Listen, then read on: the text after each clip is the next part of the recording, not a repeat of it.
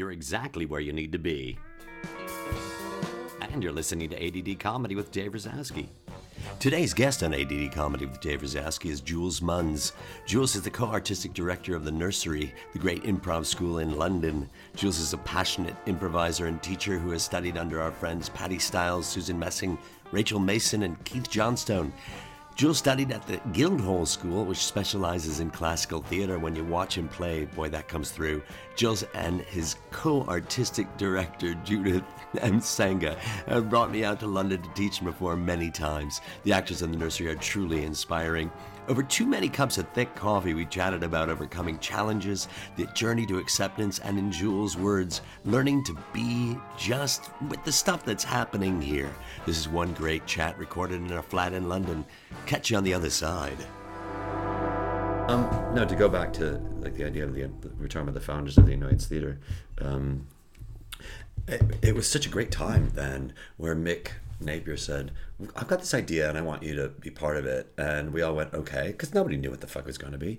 And it turned into Splatter Theatre, which turned into, uh, we started with Metraform, which turned into, it was basically this. And this kind of goes with what I want to talk about. Um, it was a group of people who never got put on house teams at Improv Olympic at IO. Right. And it was also friends of Mick. Right. And I remember thinking, what do we do with all these great people who just don't have a place to to be, who haven't because the options were so few there, and we just wanted everybody to to work, and we were really kind of fucking with the idea of long form, where I, I have notebooks with with structures, and the structures were things like you won the lottery, and so we see your life, and then we see you win the lottery, and we see your life after that. Hmm. Queen for a day. In America, you're, you're, you're, you're a regular person, and then you become a queen, and then you're a queen. And everybody felt a camaraderie, a group, and a family, and then they wanted to help each other. And then when Mick said, "We've got this thing," um, it's like building a community, Right. and you're you're here building a community. Yeah. How many spaces have you had here? Um, we've had uh, we had the space under the arches. Uh, the nursery's had- Yeah, the nursery. Sorry. Um, so the nursery had the space under the well.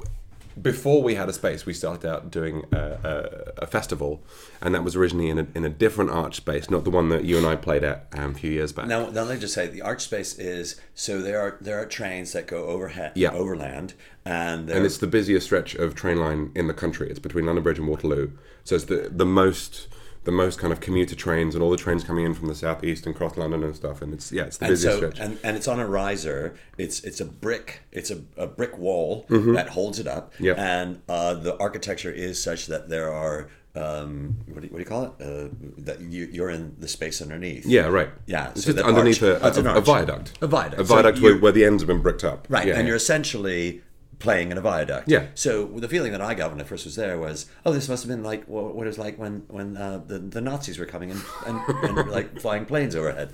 Um, It always did make me um, when the trains went over when we first moved in. It made me think of that scene in uh, uh, in Cabaret. Um, you know the, the film. The, I'd never seen it. Um, there's a, it's a fucking great film, and there's this point where um, Sally Bowles, the ultimate sort of, uh, the ultimate crazy, uh, crazy wild woman, uh, she drags this guy. Um, I think he's called Cliff, and they, they run underneath the, the, the train line. They put their backs against the train line as the tra- uh, against the, the brick of the arch as the train goes underneath, and scream as the train goes past, and the train drowns out the scream. And Right. that, yeah, I reckon love that. Yeah, uh, and and for me, I, when I was playing there the first time, I, I felt like this is this is all part of the architecture. and It's all part of uh, the context and the content, and how wonderful that is. And then you reach a point where it's, where you think it would really be nice not to have to justify that every Right. time it happens. and and and dealing with the, the the technical aspects of it and making electricity work and being safe and all those things which are important and and it was cold. it was cold it was cold It was And sort of like it was in a viaduct that was uh, bricked up at one side and then yeah the other, and then they put a door. exactly what it was you're basically outside for a large chunk of the winter but I th- what we what we had for that space which um uh which I really want to keep. We don't have a, a permanent theatre space at the moment. We just have a, a rehearsal and workshop space. Uh, was it had this sense of scale and drama and epicness and theatricality. You just spill a bit of coffee down yourself there. Um, and and I really like that because I come from a, a theatre background. I went to drama school, and um, you know, I've I've I've played all the uh, the pub venues and the little rooms out the back of places venues in London, and they're really really fun. But um, to use the, the the terminology and stuff that you use, the the architecture of that is very imposing because you've got those kind of chairs and you've got those pictures on the wall and like Dr. Goose we played on Monday evening. It's a wonderful night they have. Um, but there's there's stuff behind the stage which always imposes itself on you, which is always part of the thing that's going on. There's two big pictures of Churchill, and there's all Right. these old books, and Yeah, there's a fake yeah. fireplace. It looks like you're sitting in a, in a parlor doing parlor games Yeah. with people because that's really what you're doing. Yeah, it is, and the, that's really there are positive and negative sides to that because the positive side of it is that n- newer players are going to feel less intimidated and they're going to feel welcome like they're just standing up in someone's living room. Um, the negative side of it is it's harder to get that um, suspension of disbelief that's necessary for theatricality. Unless Um, you unless you incorporate that into the piece. Right, but you don't want to be doing that every fucking time. Exactly. Right. That, and that's why I, I think it's interesting when uh, what was it? What was it that TJ TJ Dave, uh, TJ Jagodowski, Dave Dave Pasquesi, uh, Stephanie Weir, Bob Dassie, uh, writer on um, uh, uh, Scott Adsit and uh, John John Lutz, is it? John Lutz. Yeah, yeah. They did Stolen Houses. Yeah, right. Where they go and play uh, on on off nights, they go and play in the sets of uh, Broadway shows, shows, on Broadway shows. off-Broadway yeah, yeah, shows. and you go, great, but that's only that's a one-off. Yeah. it's just a one-off. Um, but the architecture does, and, and to think about all the places that we've played at, that all the places that, that I've I've been with you and, and played there, Hmm. and then when I also think about all the places that I've played, that when you first become an actor. You have this vision in your head of going to that theater, which looks like the typical theater, the big arches and the seats And the gold mushy. and the red and, and Exactly. people with those things around their necks with ice cream on them and all exactly that kind of stuff. yeah. right right right selling you know cigarettes cigars cigarillos and moving through all of that and then you realize oh wait a minute we're just going to be in a basement and upstairs the juice machine is going to be running periodically And uh, like at the, at the Miller where we played last night, the Miller Mansfield, um, the you, you can hear the kitchen happening, and you can hear the chefs like shouting at each Exactly. other. And I, I I really like that. I, I think it's interesting um, how where improv places itself in relationship to theatre, because uh, not just for the players, also for the audience, it's there are some people who don't think of themselves as theatery people. Oh, I don't go to theatre. It's not a thing that I do. And actually, a, a room above a pub, something like the Miller, is an incredibly friendly and welcoming place that has no threshold. Basically, it's Steve runs such a great thing. Steve Roe, Hoopla, um, runs such a great thing there because everyone is so welcome, and it and it brings people in. And uh, you mentioned the word community right at the start of, of when we were recording, and I think that's such a that's the big difference that you get between theatre and improv. That, um, uh, or certainly in the UK, I, I can't generalize about anywhere the fuck else, but um, theatres don't.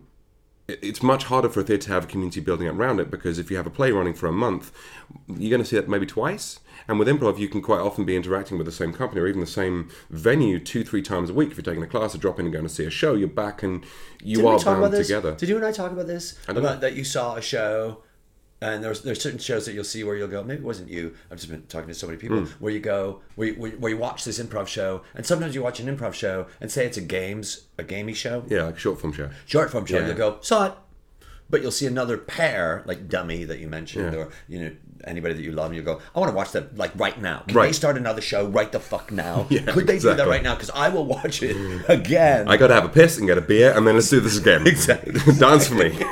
exactly exactly and and you think like how do how come that works that way but it's really interesting because uh, looking at last night we uh, uh, last night you and I played at the Miller and and it was sold out and Mm. Yep. it was standing room and Yep. it was one of those things where you think if we're here any longer we're going there's going to be a meteorological effect because clouds are going to form the humidity in the room is so strong i wouldn't be surprised if there was lightning and um uh, uh, and and something like that where the the the, the, the venue we talked about this too the venue um, informs the acting on stage right.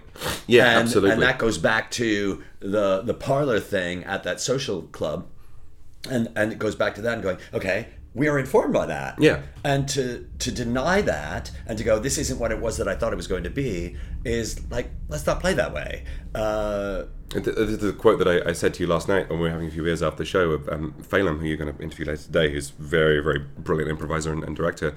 And one of my favorite quotes, which I use in classes all the time, you can argue with reality as much as you like, you're always going to lose. It's like, let's just make this easier. And I, I think this is a, a thing that I love in, in, in the way that you, you teach and, and the way that we get to play together, is that it's all just about making it easy. Let's just have a nice time. Ain't, ain't no one getting rich off this, and no one getting famous off this. So we might as well have the best fucking time that we fucking can. Right. And that to me is about making things simple. I'm not a, I'm, I'm not a whip smart premise based UCB kind of player. My brain does not do that. So let's just be with the stuff which is happening here. Let's just be with the stuff that's happening here. Let's Um, right. just be with the stuff that's happening here. And, and if that is the noises from outside, then great. And if that is, you know, the, the Miller has a raised stage, which is less like traditionally theatrical, has a raised stage and the audience below, let's feel that dynamic. And I don't know necessarily how that changes it, but let's just allow that to be the thing which is happening, It, do- rather it than does pretending it's not. And and for you to go, you know, for me, like how would that how would that affect the voice? How would that affect people uh, f- watching the show in the back? It's like that's less important than what is my feeling about this stage right now. What is my feeling about this stage right now? And and one of the things that you realize because I have been on the road so much. Um, when I really think about it, I've been on the road on and off since. Uh, 1984. Jesus um, Christ. with uh, Geese Theater Company performing in prisons across the United States. So the venues of the prisons was one thing, uh, the venues, the venues of the prison were one thing, and then uh, touring kids shows, touring uh, like all that stuff is. I I've discovered this that that the more I performed in places that I didn't know.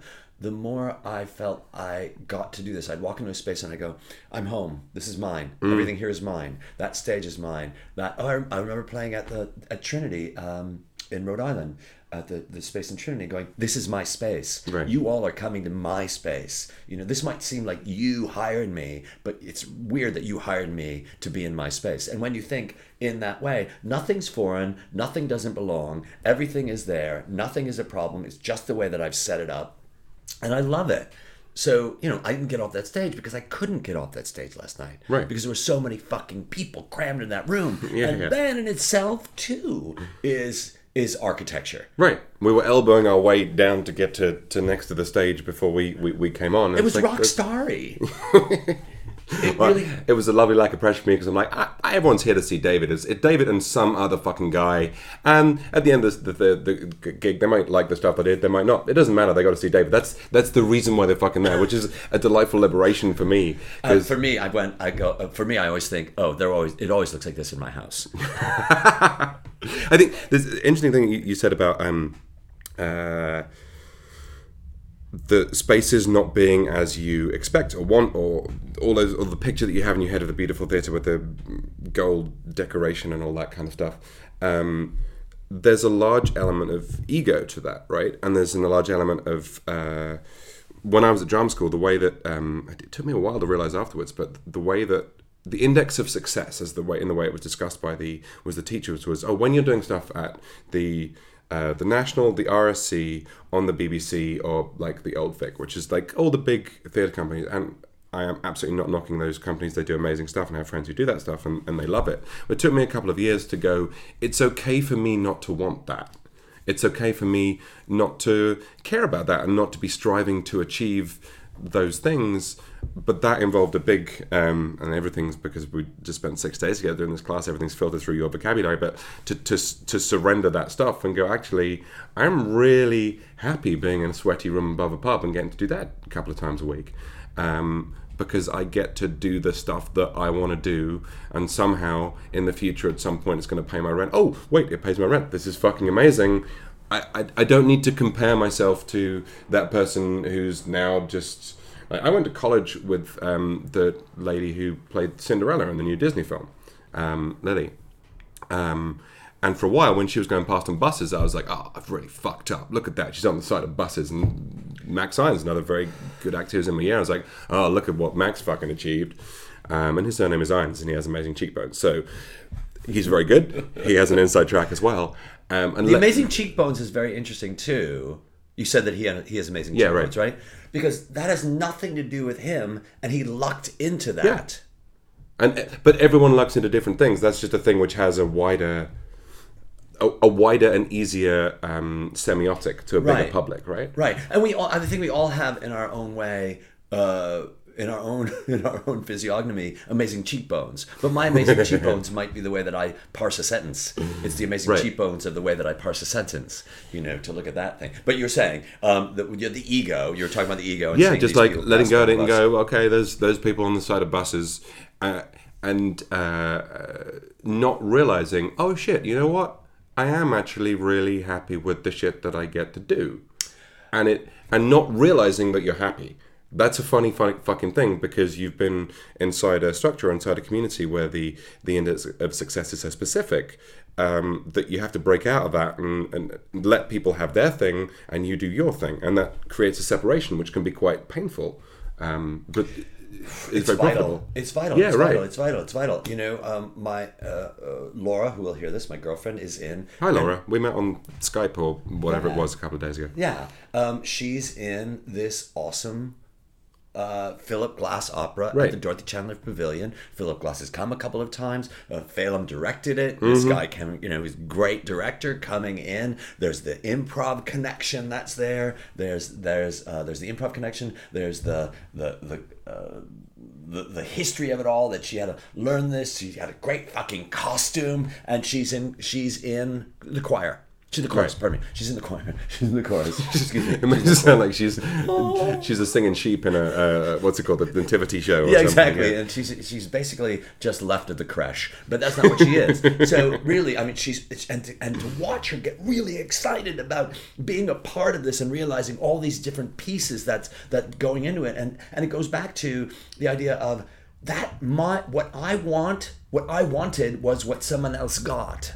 And what I get to do right now is Mm. want what I got. You know, to look at somebody and go, they got that. That's not what I got. That's what they got. And that's great. Yeah. So when the 40 year old virgin came out, and it could not have been more plastered around Los Angeles, California, Right. at the perfect time when I had low self esteem and my marriage was crumbling and I didn't know who the fuck I was, and I came to LA to do one thing, and now I'm not doing that thing. Like all those factors get to come into play if I want them to fucking come into play. But if I don't want them to come into play, I'm in charge of saying, of doing this, of looking, going, Steve Carell, period, full stop, Steve Carell. There's Steve Carell, period. Mm. Not go, there's Steve Carell on a billboard, on a bus, Right. big fake, where's mine? Instead of going, there's Steve Carell. I like that guy. Bodio, life, life, life, life, life, life, life. Because the worst thing that's gonna- Bodio? I'm sorry. Bodio is like where you're walking down the street going tra la la la la. You know, Okay. you know, just gonna move on. I'm just Yeah, gonna yeah, fucking yeah. move on.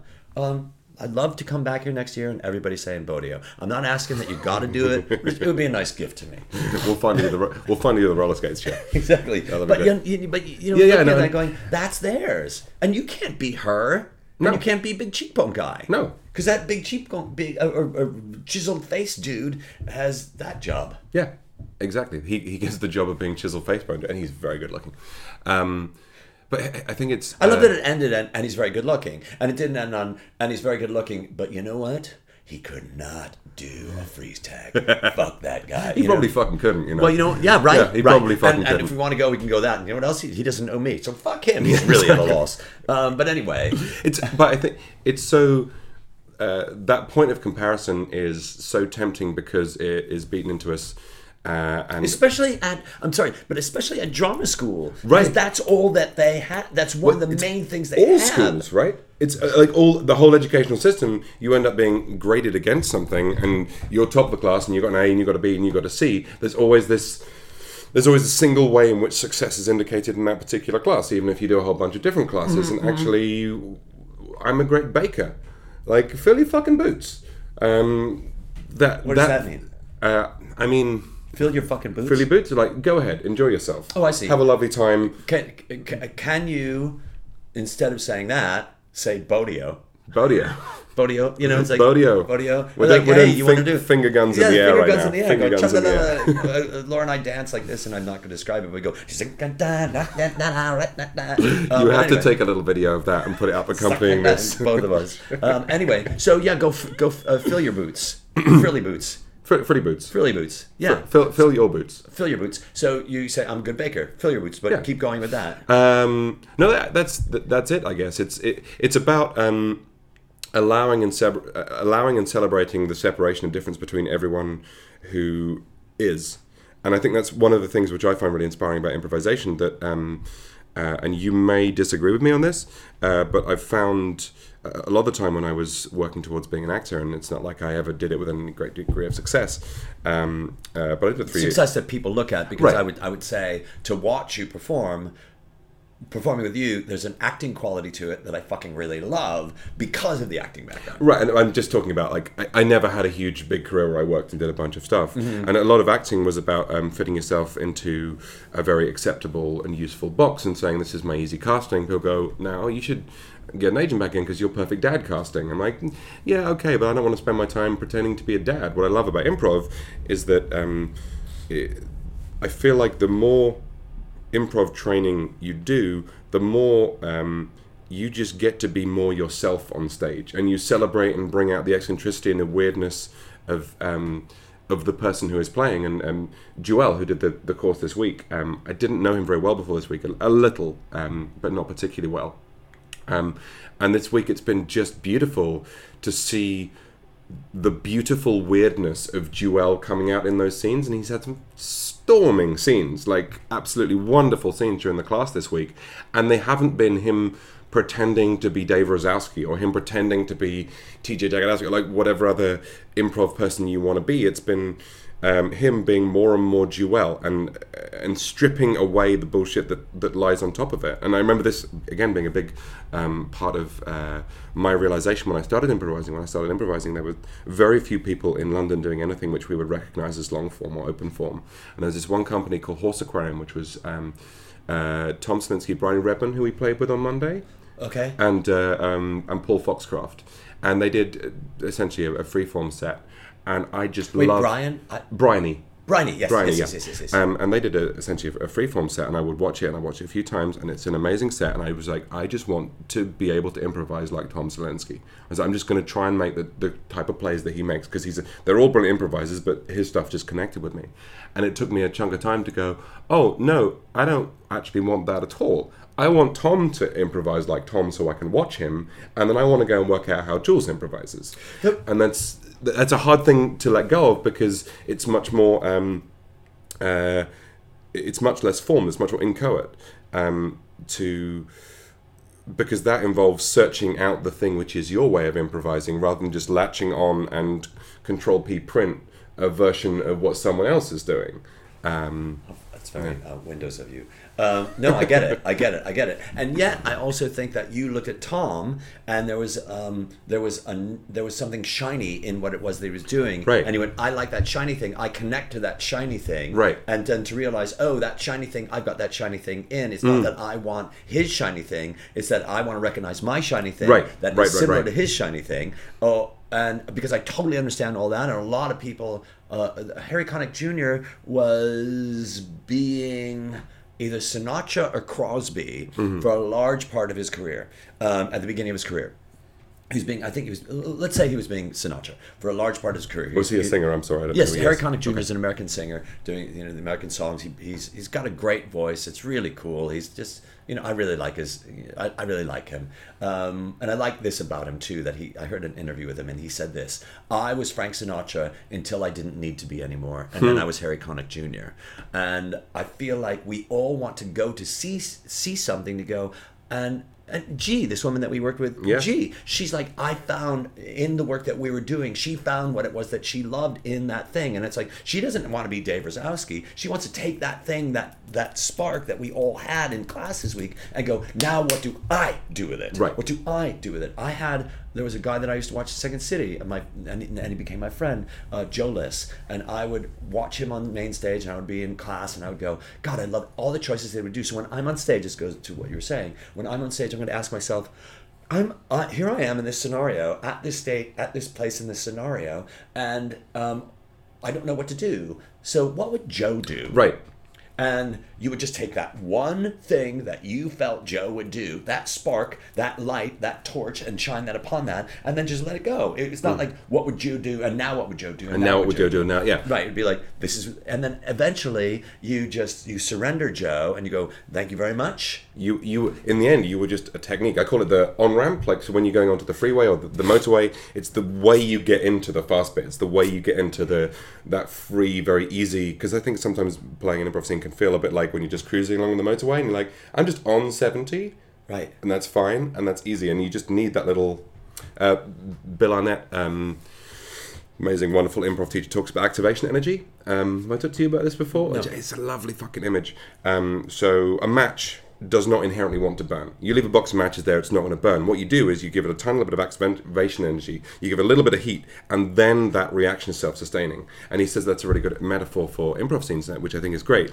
And in, in a lot of cases it what the activation is what the activation energy is precisely um, depends on the player and the scene and the context and the show and all that. But you just need that little like that little that little push that little uh, jump and that will get you onto the freeway and then you can just cruise I love it. um, and it, that feels to me like uh, that was a way of ex- that to me connected with that annoyance idea of give yourself a gift and go on with something and that kind of stuff, which I've um, worked with like Rich and Rebecca and, and, and Mick and stuff.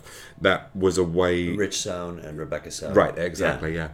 Um, Yeah. that was a way that really made it made sense to me. It's like, what's the activation energy to get into the scene? Right, and what I also like about that is that that that ma- that match will eventually burn down Right. if it doesn't have kindling in order to make it burn bigger, and then you throw the logs on, and then you have you you you have that scene go on for a long time because Hmm. there's all the the thermal units that you need there, and there's the the, the, the you're feeding it, you're feeding the fire, you're feeding the fire, and that's Right. what you want to do. And the moment that you see the fire being put, you know, it's like, oh, the fire's going away. We throw another piece of kindling on that we already have. Yeah. It's not that we've got to go to the store. Uh, like we have that kindling. And I think that, that last night, again, looking at the show, and I don't mean, you know, there's nothing more boring than two people talking about an improv show that they did the night before. No, I've, dis- I've discovered a thing which is more boring than two people talking about an improv show, which is when you're trying to explain improv principle uh, by making up imaginary improv scenes which never happened in order to illustrate the principle. Right, I found myself doing it last week. It's Yeah. like,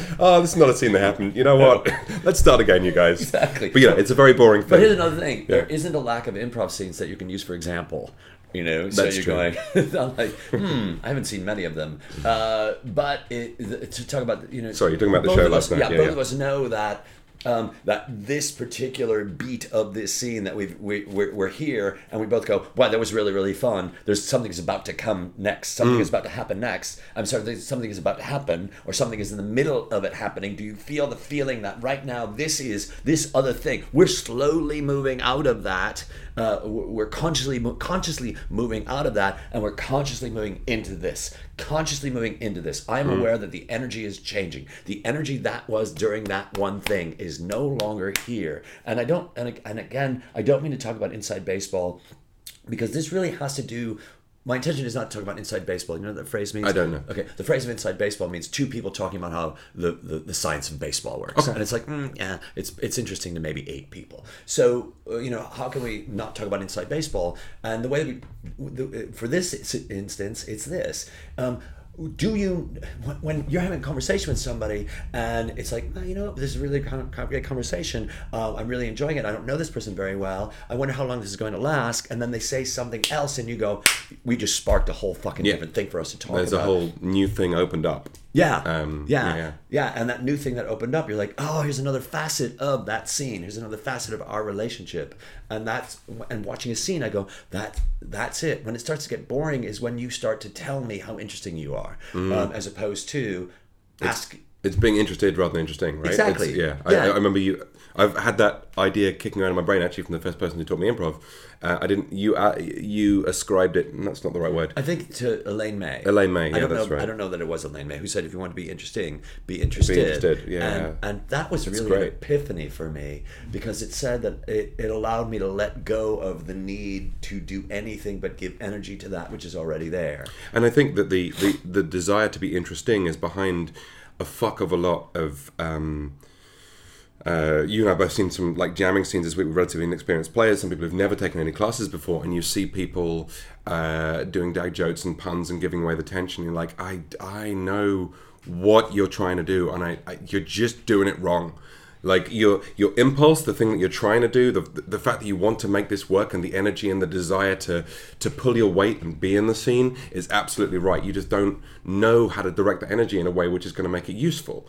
Um, and Is this uh, person doing it wrong, or is this person going through what it is that they have to go through in order to realize what it is that they have to go through in order to realize? It depends on which way. Like for the scene, I would say, well, you fucked that scene. Right. But for their process, I get it. Like you have to get to a point where you go, you know what, this is not working for me. I'm either gonna quit or take a class, or like, or I guess just cruise along with the thing that you'll be doing if you're having a nice time doing it. But I'm not.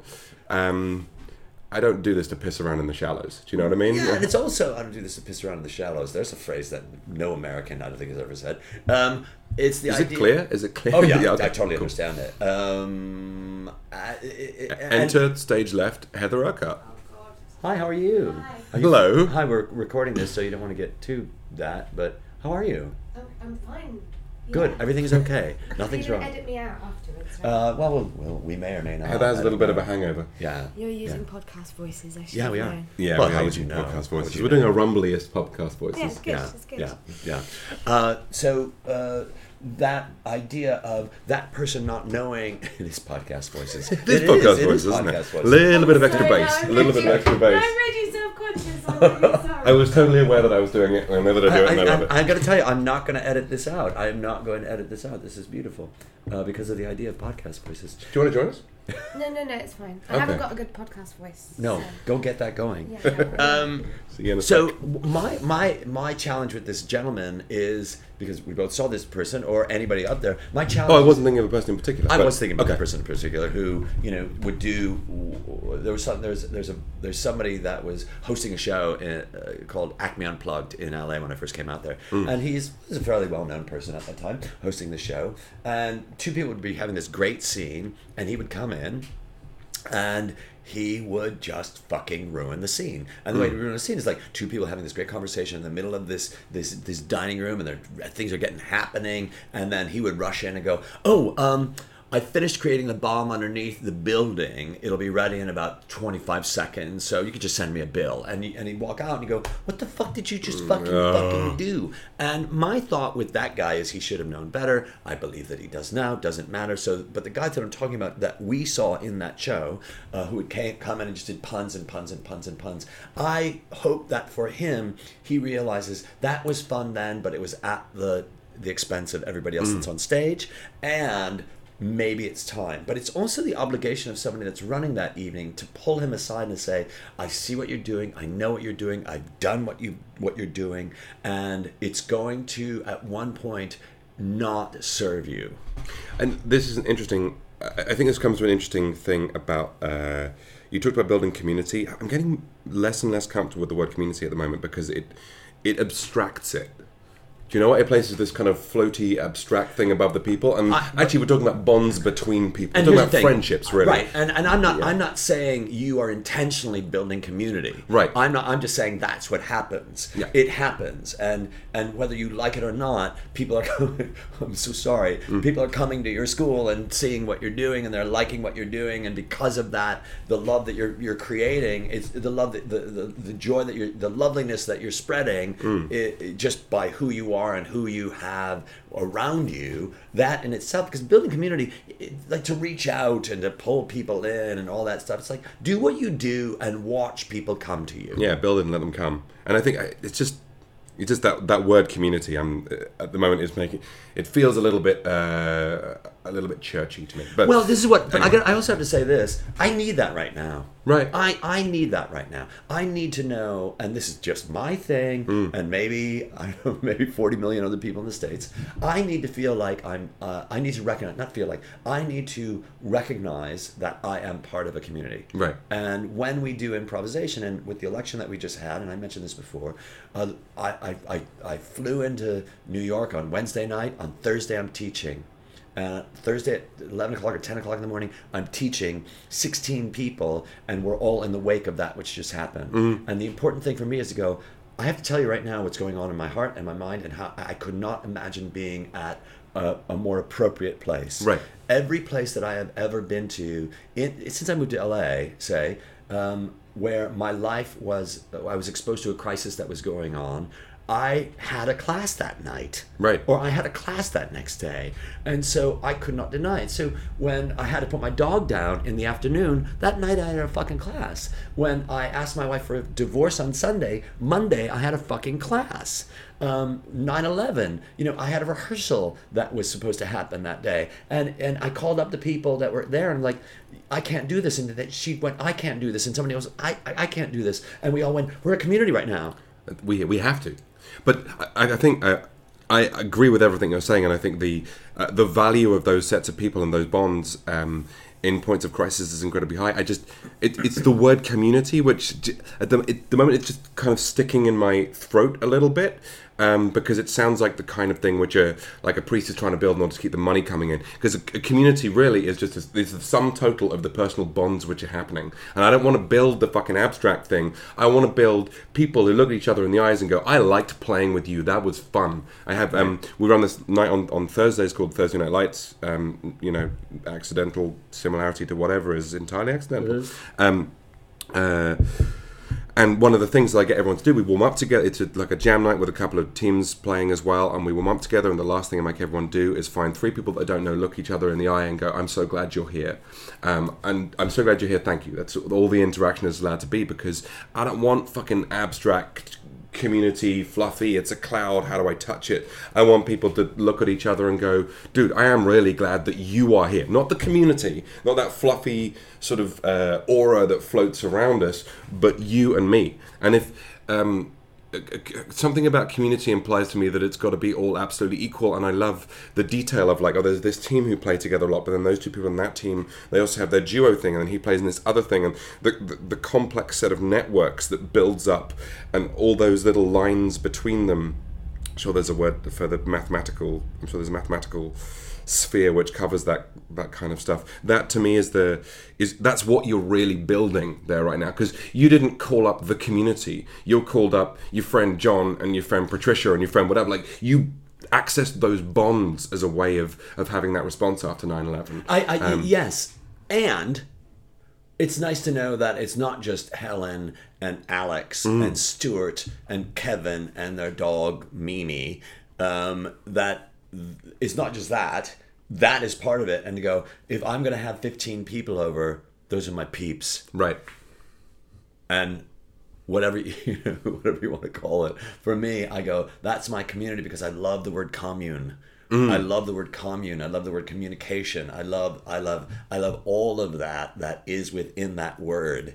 Uh, and it's very interesting because the DNA of that word, you know, commune or whatever, however, whatever the the, the, the shorish, the root of that word is, whatever that is, that's like that makes me feel good. Why does that make me feel good? Oh, because that word is at the middle of that it's sharing isn't it it's sharing it's growing and and so to to see where it is it was very interesting also because i i, I taught at your new space mm-hmm. and then i also taught at your old space. And to go back to your old space it was like wow look at that ghost. Mm. That is one fucking ugly ghost.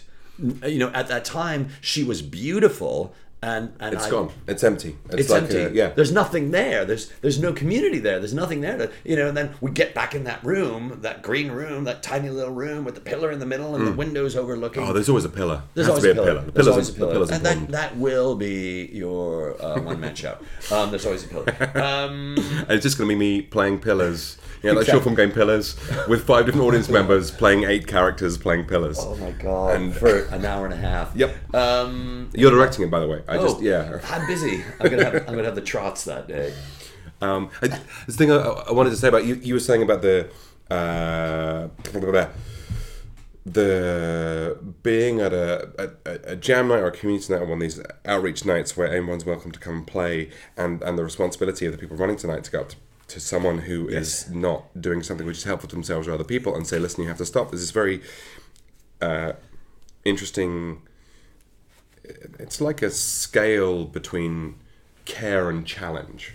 right? Or, or we perceive it as being a, a scale. On one end, you're looking after people, on the other end, you're challenging people, and actually, you do one by the other. You, you, it's not it's, it's yin and yang rather than being the binary kind of Western way of looking at it. Um, and I think, uh, particularly with a lot of us who are not really starting out, but we're still, you know, you've been doing this shit, God knows how, many, like almost 50 years, um, and I've been doing this 10. Uh, as we're starting out, there's a uh, self consciousness about being too pushy and direct because At the of a- beginning. at the beginning, yeah, exactly. Because there's there's a lack of confidence in knowing that we're going to be able to push the right button at the right time, and it's easier to be again to use your phrasing, "Happy kitty loves puppy town." No, happy puppy loves kitty town. Mm-hmm. Doesn't matter. That's like that's an that's an easier place to be, um, but it isn't necessarily going to lead us to make the best work. And in the end, that's the shit that I want to do. Like, it's just it navigating that line between care and challenge is a an endlessly interesting thing. Particularly if your contract with someone is no more or less than if someone's signed up for a class, yeah. If, if your contract is no more or less than come along for a couple of hours, do a few sins in front of an audience, and watch a show, the the nature and detail of that contract is a little ambiguous, right? Um, like, what does that person want off of me? And if you go and say, listen, can I give you some notes or some feedback? Maybe they just don't fucking want it. Um, and that's an interesting thing as well. And then, and then if that person comes back regularly and that's something which is disruptive to the, the fabric of what you're creating, at what point do you have to do it in order to look after the other people who are there in the room and regularly there in the room? And what part do you have to do it in order to look after your business? Because Bill's got to get paid. And That's that's really really true. that's like a, a forest that I'm finding my way through at the moment, and I don't Right. think there's an answer to it. It's No. just, it's case by case. I That's think, exactly but- what I was just thinking. It's case by case. It's case by case. And at the end of the day, if I am, and again, the word contract is so important because we have contracts with each other. Right. We always have contracts with each other. We have contracts with each other in, you know, you and I have a contract that isn't a business contract. Right. We have an understanding of what it is, and it's an unspoken contract. I remember going out with a woman, and, and uh, my deal was when I was in between going out with other women, I went out with her. and it was just an understanding that we had. and it was an understanding that when I say we had, I think I got the pronoun wrong. Uh, it was an understanding that Mm-hmm. I was just had. about to ask that question, actually. Exactly. Exactly. So one day when And, said, did you get the pro- pronoun wrong, or did you allow yourself to not examine it carefully enough? That's exactly it. Yeah, to, right. to not define what that pronoun was, to not to, to not ask myself, well, wait a minute. Um, so in that way, you do have that contract. So if it's a come on, come all, um, have a good time, and we're going to do a bunch of scenes for a bit. That's great. But but the the second thing that you said was, uh, I, I I also get to watch. The, the other players that are within this and Right. see is it working for them because I because in a large way I'm going to go back to this word that you don't like. That community also sets the tone for the people that come into that. Right. And if that community is looking at this person and going, David, you're in. ch- David, you are uh, you are you uh, you you are the facilitator of this event. And when and we're loving this event, and that person is coming in, that person's solo, and you're not in relationship to that person, uh, changing the rules of the event. What are you going to do about that? Yeah. And as a leader, and this is an important thing, as a leader, as a facilitator, if you want, as a leader, I I need to look at that and to say, what is this about? So community communication. I am going to sit back and I'm going to go, Scott, um, do you mind? I want to tell you a couple things. And you say it as, as, as gently as you can, yet as pointedly as you can. And what you realize is when you're a young teacher, and maybe you and I have talked about this, when you're a young teacher, when you're new at this, at nascent with it, you get to, you, you want to go, you know what, I don't want to hurt your feelings. Yeah, and right. then after a while, you go, I don't want to hurt your feelings, but I need to be as focused as I am right now because there's a difference between me being mad at you and stabbing you and me saying, look, I'm putting a little pressure on, I'm putting pressure on you right, Right. now. And the pressure that I'm putting on you right now is, and let's be honest, you, Scott, are not getting out everything that you are not having the same experience as everybody else. Right. And do you know that? And he'll go, yeah. And I'll go, do you know why? And then we get to talk about that. And and that in a way actually is uh, it's compliment because if you say to someone, look, I'm going to ask you to do something which you're not doing, which is more challenging, the the thing beneath that is I think you can. Absolutely. It's it's it's a sort of an assertion of the possibilities of the improvement of, of people, right? It's going. I think you can cope with this, and that's one of the reasons why um, I think I've said this to you before. Like I used to do. Uh, a lot of martial arts when I was a, a teenager through to my mid twenties. Did a lot of karate and jiu-jitsu, kabuto, um, and I would I never wanted to play with the people my grade.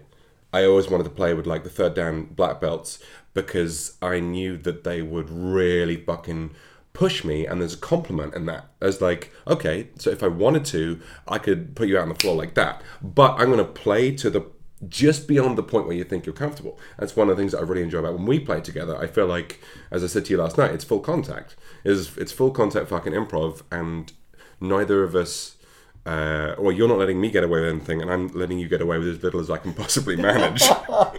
and you get some shit past me, but you know that's understandable. Fifty years versus ten, um, and I, I feel like there's uh, that's th- there's that contract of like uh, respect in challenge of kind of going I I am going to play this as hard as I fucking can um, because both of us want to go as far as we can with this thing right now. I was thinking about, uh, and again, talking about something that the majority of people are listening to this aren't weren't aware of. But there were times where, again, the full contact doesn't come from that we're that we're at the mat, like with my knee in your throat or your head, your arms around my my skull. Although that was a fucking good scene. That was a good scene. and then when you rose up off the ground and did this spin, thing, Yeah, and we're catching the bullets, Spinning bird Uh, kick. So, uh, but I, I think about the, the scene where we're walking around this ki- this this dining room table. Oh, man, that was so fun. And moving because it was really that thing where we're talking, we're listening, we're connecting, we're aware of the energy, we're contrapuncting, we're we're we're. I don't know what that thing is. I don't know. I, I was All gonna say it. I, I used to know what that meant, but it, I, I haven't used that word in a long time. it sounds musical. It, it- yeah, and we were doing it's musical, and it was musical as well. And to go, okay, I know that you know that we're doing this. Mm. You know that I know that we're doing this, and ain't that a blast? Yeah. ain't that a blast right there. Um, and so what we're doing is we're exposing. pe- I'm not teaching any. And go. I want to say this earlier in our conversation is to say, and you, you've it's it's a Martin de Maat line. The the line is, I'm not. I'm here to be the midwife to your voice. Oh yeah, yeah, yeah. I'm not here to tell you what to say. I'm here to say a say good it. line, right. And so when you talk about a Joel, uh, which is just such a lovely name, when you talk about Joel, you know, you go, I'm not. I'm not here to tell him what to say. Right. I'm not here to have him say to be to say Dave Razowsky. Hmm. I'm here for him to say Joel in the most clear and concise and moving way that he can say that because he was born to speak that voice. Right. And what we're doing is, and it, and it happened with uh, uh, with a woman in class where I said, "You are what's happening to you right now is you're letting regret and shame and ego. Were you there for that? Uh, yeah, yeah, yeah. Yeah, yeah, yeah. you let regret and shame and ego be the governor for you to say that, to say whatever it is that you want to say. I'm saying say it. Experience what it feels like to say those things. Experience what it feels like to be in the wake of that which of, of that of the stirring of the water that you just stirred, and to see what it feels like. And not to bring in ages of shame or ages of religion or ages of regret, and to say, "What you've never said that before. How the fuck does that feel?" And that's- that. that's an interesting thing about um, one of the things as a teacher that I've been uh, uh, in the last couple of years. My aim as a teacher has been to be the best side coach that I possibly can. Like I love all the kind of complex, um, crazy, ridiculous exercises and all that stuff, but I want to be as good as I possibly can, just watching scenes and helping people to get the most out of those scenes. And a thing that I realized relatively quickly is that most of the time, what you're doing in side coaching, whether or not it, it feels like um, that to the person on stage, is just is deleting.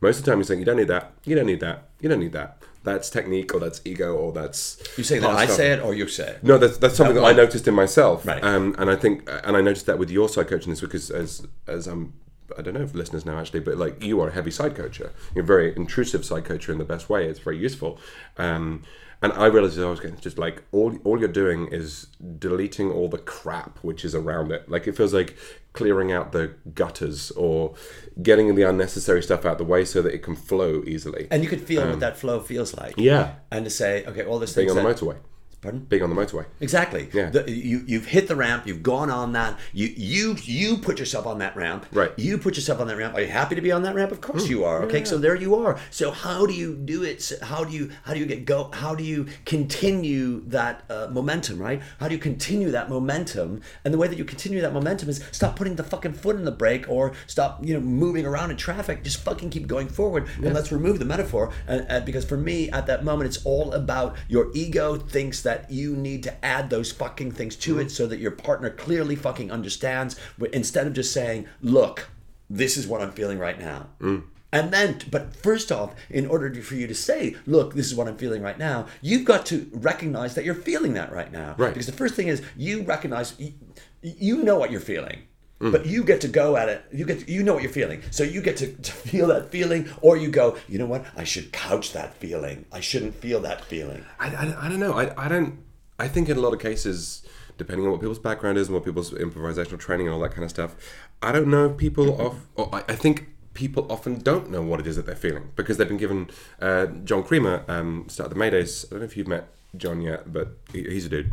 Um, he talks about the improv software and how uh, certain things that you learn in improv can be really unhelpful because you're putting your focus and you're putting your attention on how do I work this piece of software or how do I put the right thing in to get the right thing out. And if you're putting all your focus over there, and as I'm as I'm mining it, that's outside of myself, kind of in front of myself, and you don't have the attention to see what's going on here. And I'm putting my hands on my chest, um, and I think that it's it's harder.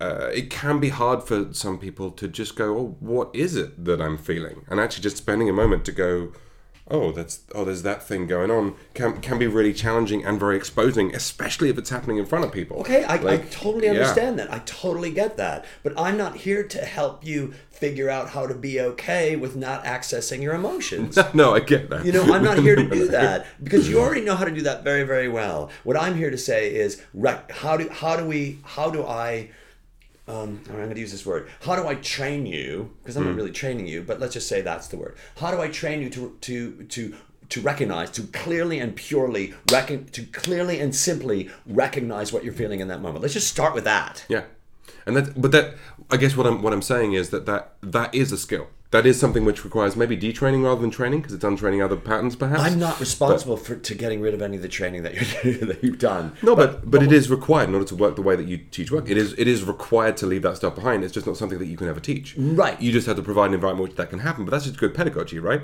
You're Right. never you're never teaching the thing. You're pro- providing the environment which people can teach themselves the thing. Yes. Like that's just how all learning works, unless you're learning a string of facts, which is a different. Right, right, right, right, right, right.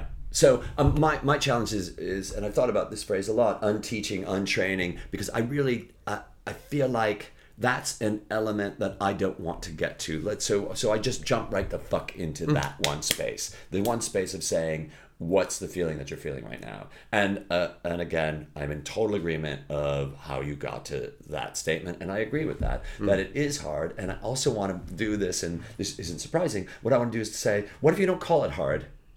What do you just say this is something I'm going to do and live your life by saying the phrase, um, I can do that. Yeah. I can do that. And instead of saying how or I don't want to, well, that's another thing. I don't want to do that, but say I can do that. And I do that a lot. That's a phrase that I use a lot. And it's usually spoken aloud to myself saying I can do that, you know, from pooping on an airplane to putting my coat on But in a I think- crowded place. I think there's uh, again, it's like challenging care. There, Oh, and by the way, when I say pooping on an airplane, I, I mean going to the. I, to I, I. I, I assume from context. right. Um, I, Although- that does link nicely with the not my finest hour. Right. That's, um, uh, I think there is a oh unpack this. Sorry, I got I got I got distracted. Then there is a. I have an interesting relationship with that whole thing of describing something as hard versus not describing it as hard because I totally agree with you. Like if you just if you think of something as hard, then that is self fulfilling and that becomes like oh this is hard because I've decided it's hard. There is also an importance when someone finds something challenging to go you know what I get it I've been there I feel you that feels shit and I'm sorry you have. I'm I'm so glad you're there because it's part of the process of getting to the next place. But also that shit right now. I'm not expecting you to get it right the first time. And in, again, it's not the binary Western thing, but it's both of those truths at the same time. That you have to respect that challenge or that difficulty, and also say liberate yourself from it at the same time. And that's one of those sort of. Uh, uh, contemplative two thoughts at the same time can't hold it in your head but that's the point kind of moments that is is really challenging and yeah, and, and it, but also interesting because that's the same thing as well, right? Right, right. Yeah. And when I say, because you, you again, I'm, I'm really thinking about what, what we're talking about here. I don't mean to not find it challenge. I don't need to not say to not say it. it I don't mean to say it's not challenging. Right. Um, as a matter of fact, I want you to say it's challenging. Um, what I want you to be wary of is to say it's hard. Um, or this is going to be a tough thing to do because then it does become you getting past that sentence. Right. And either way, you got to do the thing. So if you go, this is hard, man, this is really hard. I've done a lot of hard things in my life. This is one. No, okay, this is hard. Poop on the plane, Dave. Let's go in there and poop on the plane. But it's it's this is hard, and I'm excited by the growth which I can find in addressing myself to something hard. I'm sure you've read uh, Flow, Csikszentmihalyi. Yeah, yeah, yeah, yeah. Like that whole thing of something has to be just hard enough for you to be challenged, but not that fucking hard that you become frustrated. That graph that he draws, and I think that's really, really productive in in any space, but particularly in artistic and improvisational space, because.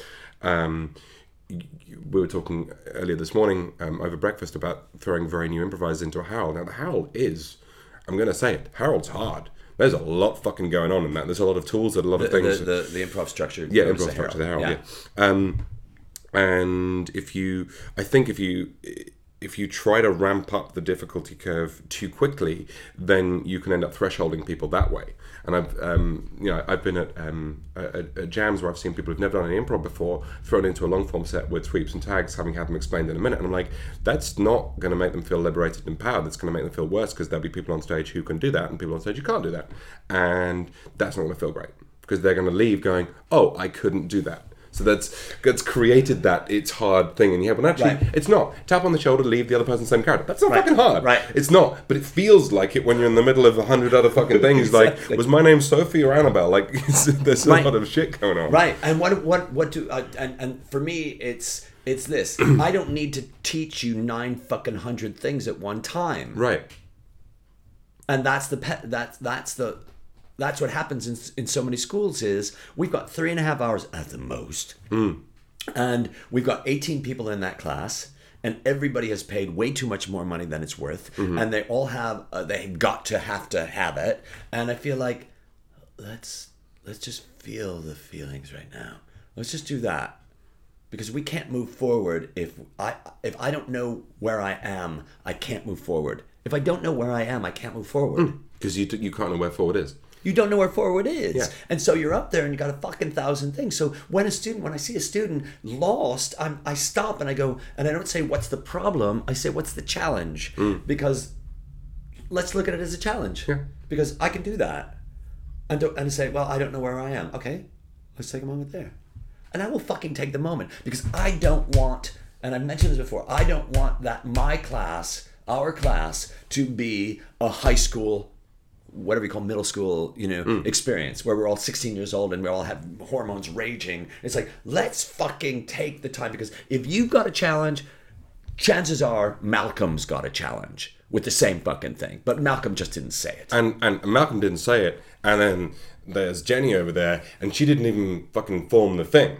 And I've had that so many times this week of, you know, you know when you're about to get a cold, you have got that tickle in your throat, and you don't. For like three days, you don't realize it's a cold, even though the same thing's been happening to your entire life, and that's how you know that a cold is coming. And someone's had that with thoughts. I'm like, ah, there's a tickle in the back of my head. I, I don't know what that is. And so many times this week, it's been someone else asking a question or doing a thing that's made uh, that's kind of given helped that thought to pop up above the the, the water of consciousness and go, oh, that's what I meant. Um, and I think that's that's the useful thing. That's, why you do need a, enough people in a class to have some shared experiences going around.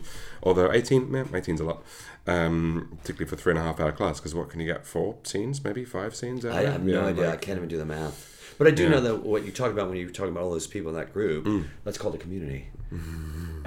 you can call it that if you like. I will use the language where it's necessary. But like, because when I go into class, we we just had a, a wonderful group of people in, in, in the course this week. Um, and I'm not going to say any names because the, then there will be people whose names I haven't said. I don't want to do that. Um, but uh, hello to any of those people who listen to this.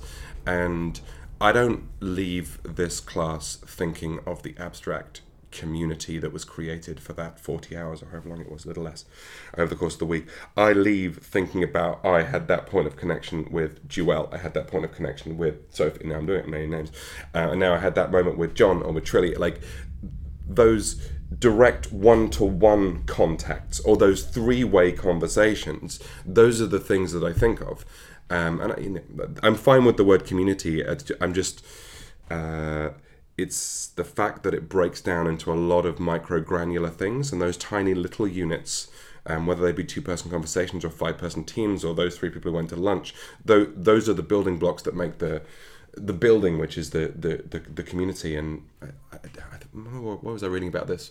One of one of the super churches um, in somewhere in the south, um, or like quite a one of the first super churches, which was then a, a model which was copied by a lot of the other super churches, was not we're going to get five thousand people to come to this huge church on a Sunday. It was we're going to create a whole load of ten person Bible study groups, and they're going to each one of those little like cells, like terrorist cells. I'm absolutely not equating the church with terrorism, um, but like those little cells which are all interconnected. That gives the that amorphous mass of community internal structure and plasticity and strength, um, which is what allows it to build and keeps it strong, even if the person at the top changes, even if the building changes, because all of those links are being looked after, not just this cloudy thing. That's what I mean about community.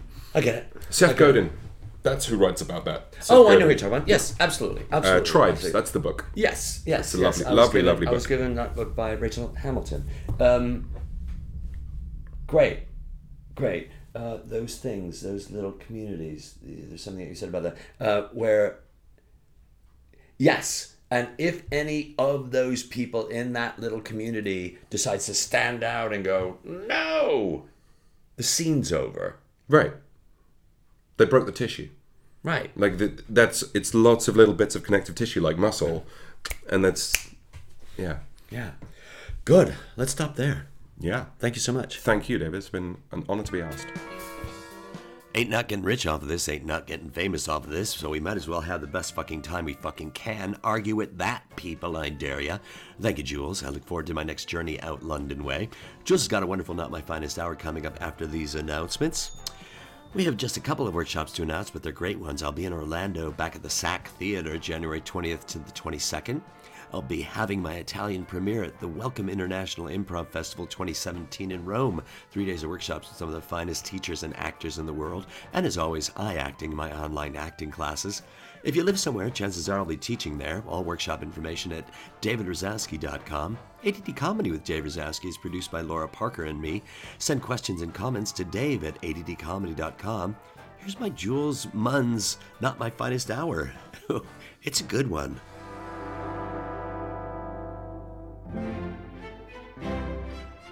And now, Jules Munns's Not My Finest Hour. So uh, this was when I was, I think I was 19, and it was the I was in London training. Uh, I used to be an English language teacher, and I was in London training to be an English language teacher. I was coming up every day uh, from Kent, where I grew up, and uh, it was mostly a bunch of people in their early 20s. And like I said, I, I was 19, so I was the youngest one. Um, and there was this girl, and we were getting on kind of well, and she lived in London. And it ended up that I would stay with her a little bit, and then for the last week of this four-week course, I just stayed with her for the whole time. Um, so we would go out and have a few beers um, after each night of the thing because it was just training and whatever. And uh, I guess I hadn't worked out what my uh, it's not my tolerance, but what my my bladder capacity was. So we'd we'd uh, we'd left the pub at half seven, eight o'clock, whatever it was, heading back to her place. Um, and I and I had that feeling of, oh, should I go? Should I go for a piss? No, it'll be fine. Um, and I felt it building, and I felt it building, and the tube was slightly delayed. And I'm on the tube, and we're sitting next to each other. And I'm like, ah, uh, I just, I need to, I need to just concentrate on the pain that is happening right now to keep, to keep this in, in my body at this point. Um, and in order to do that, I was like, I'm gonna. Ha- I had to stand up and go and stand at the end of the tube carriage, just to stand there and. You know when you drop your head and you're like, just really hold on to this. So you got two or three stops. You got two or three stops, um, and I don't don't remember making a conscious choice about it, but I just ended up pissing myself right there on the tube, and it was like I was I was wearing a long coat, and to this day I don't know because uh, we saw each other a little bit, and then it didn't work out, and whatever. Um, and to this day I don't know if she realized that I had fairly fairly dramatically pissed myself on the tube. And I don't remember how we like I covered it up. I must have got home and changed trousers or whatever. But she must have fucking known. She must have known. And that I, was that I was don't often ask anybody the question while they're going through not my finest hour, but what did it feel like to suddenly just go, I give up? I, I didn't. I did not give up. You did not? I was like, no matter. I was like, okay, so the, the, some of that has now happened, but no more is going to. Okay, some more happened. No, no, this is the final. Nope. There's like right up until the point where I, we got back to her, her flat in um, Finchley Road, which is up in the north. Um, I was like, I'm not, I'm, I'm not. I've humiliated myself to this point, but I will not let it go any further. Okay, it's gone a little bit further. No further than that. Okay, a little bit further. it was just like. So you didn't even get the, the pleasure of. I'm just going, ah. no, no. That's awesome. It was definitely not my finest hour.